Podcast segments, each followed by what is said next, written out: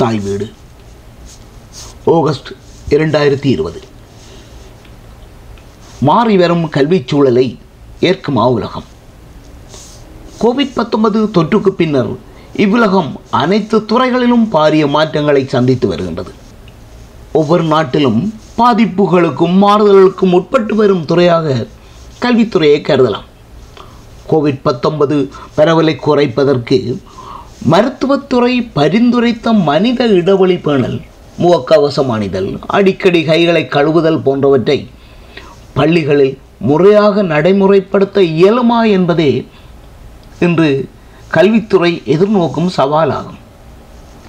Corona நுண்மை தொற்று அதிகரித்திருந்த காலத்தில் பல நாடுகளும் இணையவழி கல்வியை சடுதியாக அறிமுகப்படுத்தின. ஆயினும் அவை வெற்றிகரமான கற்பித்தல் முறையாக அமையவில்லை.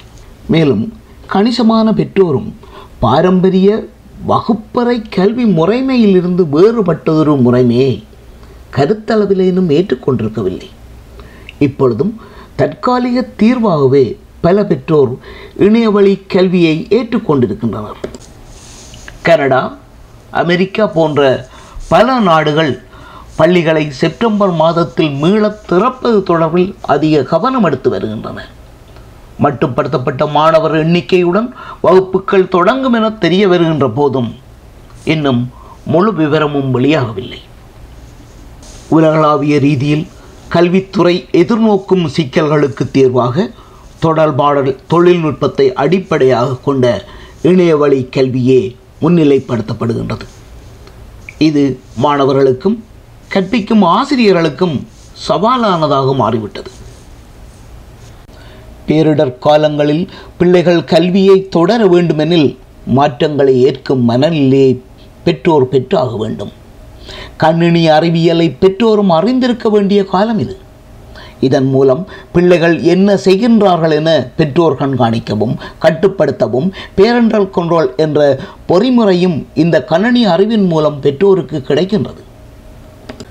பிள்ளைகளின் கல்வி தடைப்படாது பாதுகாப்புடன் முன்னெடுத்து செல்லப்பட வேண்டும்.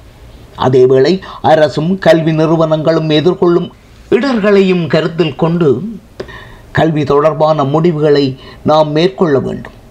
குறிப்பாக தொடக்கப்பள்ளி மாணவர்களே கணிசமான இடர்களை எதிர்கொண்டு வருகின்றனர். கணனிகளை பயன்படுத்துவதில் இவர்களுக்கு அருகே இருக்கக்கூடிய உதவியாளர்களும் தேவைப்படுகின்றார்கள். சிறார்கள் பள்ளிக்கு செல்லும் நிலையில் சுகாதார செயற்பாடுகளை எந்த அளவுக்கு கடைபிடிப்பார்கள் என்பதும் கேள்விக்குரியதே. உலகளாவிய கல்வி சமூகம் மாற்று கல்வித்தளம் குறித்து ஆழமாக சிந்திக்க தொடங்கியுள்ளது. துறைசார் வல்லுநர்களும் பல கருத்துக்களை தெரிவித்து வருகின்றனர். எனினும் அரசுகளும் பெற்றோருமே இறுதி முடிவுகளை எடுக்க வேண்டியவர்களாக உள்ளனர். அறிவும் ஆளுமையும் கொண்ட வலுவான எதிர்கால மாணவ சமூகத்தை வடிவமைக்கும் பணியில் எந்த நிலையிலும் எவரும் பின்வாங்கிவிடக்கூடாது என்பதே எமது கருத்தாகும். சூழ்நிலைகளை உணர்ந்து மாற்றங்களை ஏற்று மாணவர்களின் கல்வியை உறுதியுடன் முன்னெடுப்போம்.